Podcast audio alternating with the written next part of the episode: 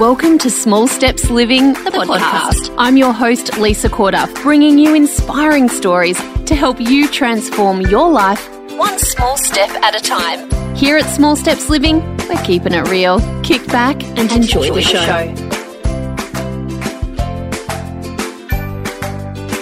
Hey there, welcome to the very first podcast of 2017. Here we are on the other side of Christmas and New Year. I certainly hope you had a wonderful holiday. I certainly did. I spent two and a half weeks down in Melbourne with all my family and my in laws, and it was absolutely delightful. Uh, oftentimes, as we live in other people's homes at this time of year, well, Nick and I can uh, get get a little tense, and there sure were some of those moments.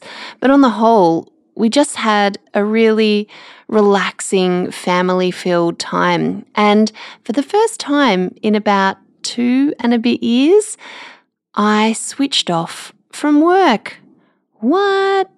I tried to have everything done. So I was completely frantic uh, in the lead up to this moment. But even although there were just a few things that I needed to do, I actually tried to take an, a real break. And it's amazing what can happen. Uh, really, the the ideas that I've come up with, how refreshed I feel, uh, how present I was able to be with my family, and the realization that I think about uh, my work a lot of the time.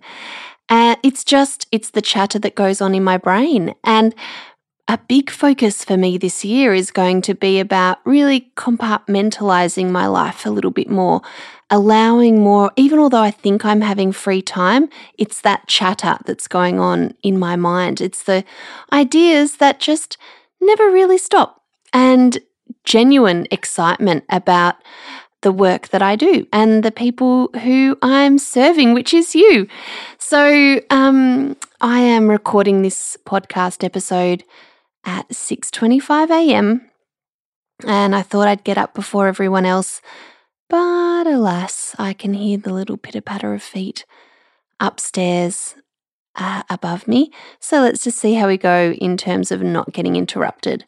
I haven't eaten breakfast yet, so, this isn't going to be a super long podcast because my tummy is rumbling, but I just wanted to get it out. While I was away, I recorded a Facebook Live, which was about love and fear, and they're basically being two emotions. And we have our very first visitor into the podcast room. Hold on one second. Oh, yes, sweetheart. Can I have um um the last two ice rolls with Yes, you can. Close the door, please. In truth, um, I, oh, thanks, my sweet. Did you hear that? I don't actually even know what he asked for, but I think it was something maybe a little bit special from his yes that I'd let him have. I don't know what it was. And then on the way out, I hope you do a good job, Mum. Oh man, there's a moment. Anyway, um, so I recorded this Facebook Live, and it was about basically that I'd heard, I think it was Oprah or someone had said there was two basic emotions, love and fear. And it really struck me. I thought, yes, I can see how in my life I'm usually operating from two places a love or fear. And they're both hugely motivating factors but I do so much more. I feel so much more positive. I think that the world is full of possibilities when I'm coming from that place of love. And fear, it keeps me stuck a lot of the time. And a lot of emotions can come down to those two biggies, love and fear. Now, you might totally disagree with me and that's fine. I've actually done a little bit of a Google and I was like, what does everyone else say about emotions? And there's theory about eight pure emotions and everything being drawn back to that. But I love the simplicity of Oprah's argument. And I'm always looking for ways to simplify my life. And what I have Googled was also lists of different emotions. So, you know, right now, there's there's these you think about these emotions and what the root of them might actually be. Anger. Hmm. Why you angry? Fear. Uh depressed. A lot of fear. Confused. Fear. Helpless. Yep fear. Indifference. So much fear. Um, hurt, sad, judgmental, judgmental, so much fear. See? And then, so in the Facebook Live, I then explained how I love, I mean, I adore Elizabeth Gilbert. If you don't follow her on Facebook, follow her. She's the amazing woman who wrote Eat, Pray, Love and a number of other books. She's just an extraordinary creature, and I want to be in her orbit. And she once said that, well, in her book, Big Magic, which is a great read, she talks about that fear is always going to be there. And Tony Robbins says this he, too. He says, use fear or let it use you.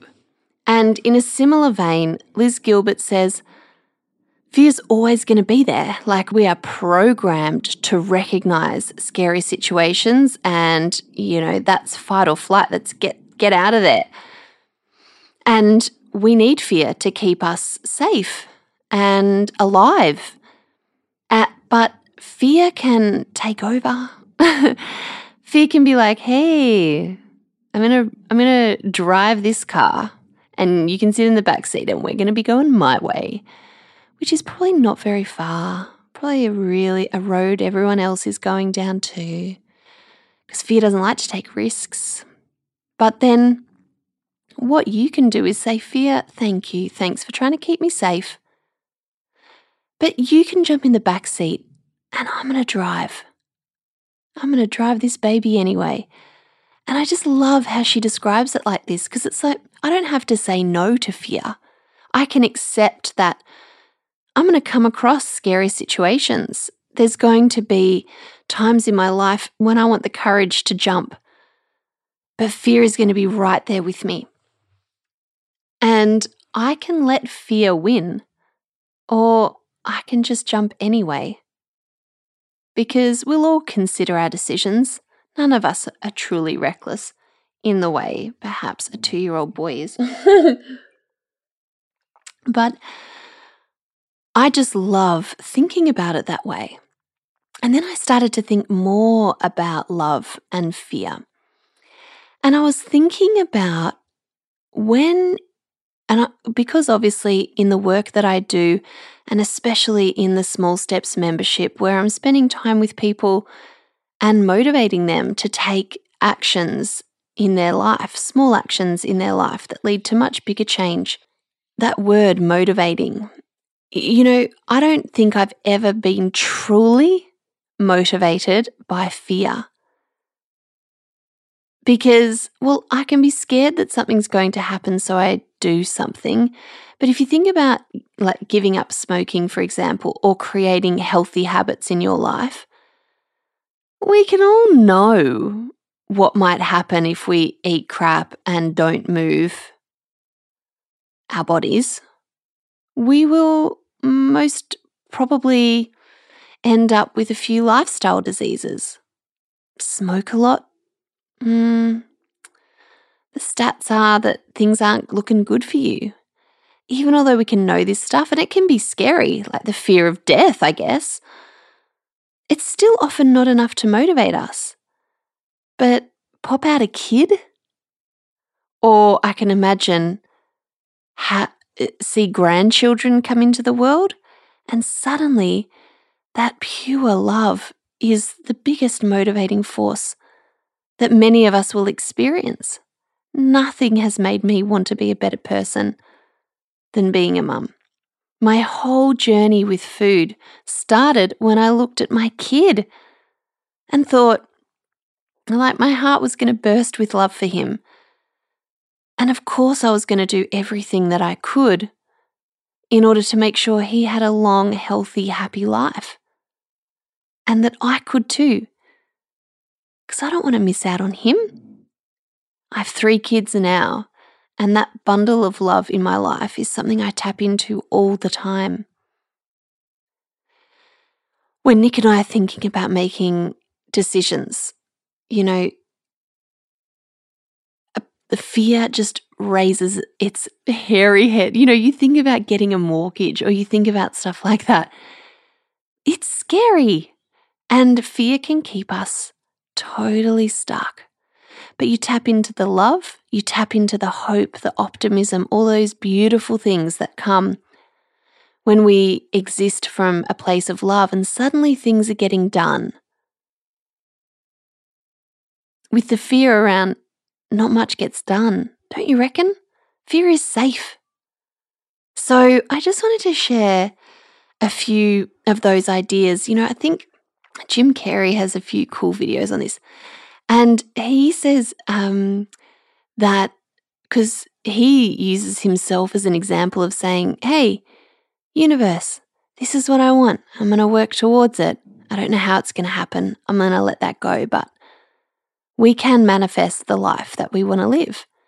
And he thinks fear, what does he say? Um, fear can be disguised as practicality. That's it. That we can often be thinking, oh, look, you know, we just can't because it's just not practical to, you know, relocate. It's just not practical for me to quit my job to spend time working on craft. It's not practical.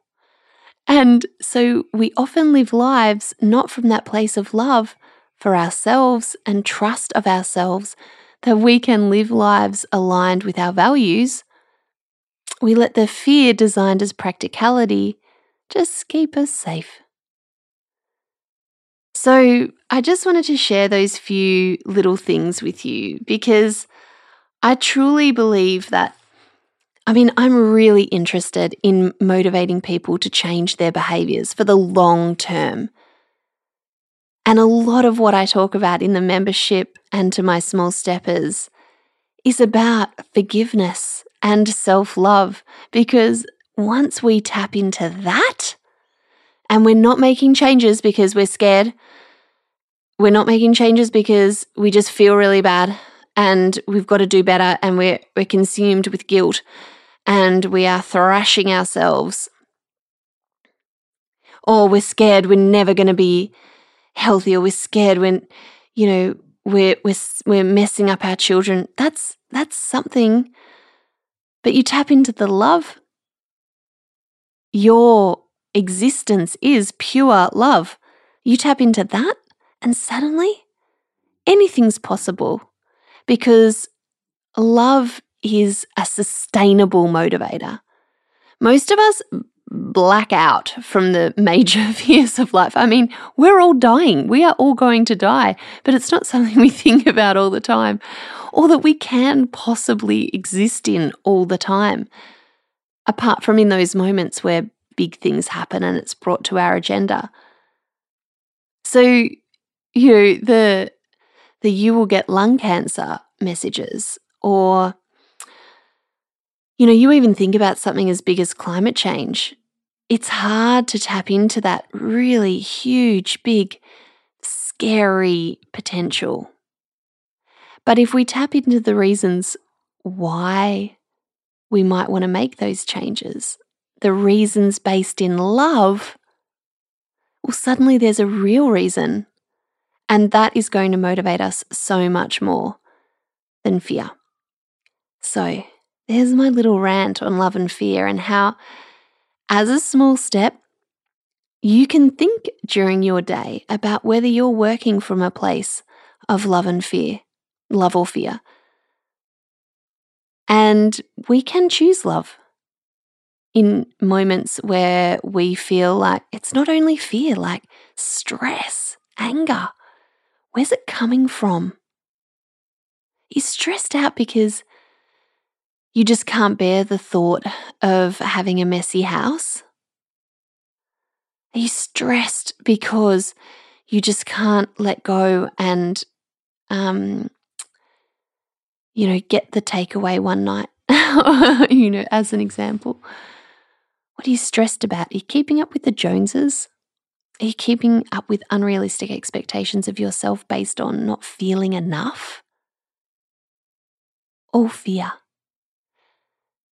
So, your small step is to think about love and fear in your day, where it's showing up, how you can tap more into love. You deserve it. You can tell fear to just jump in the back seat for a while.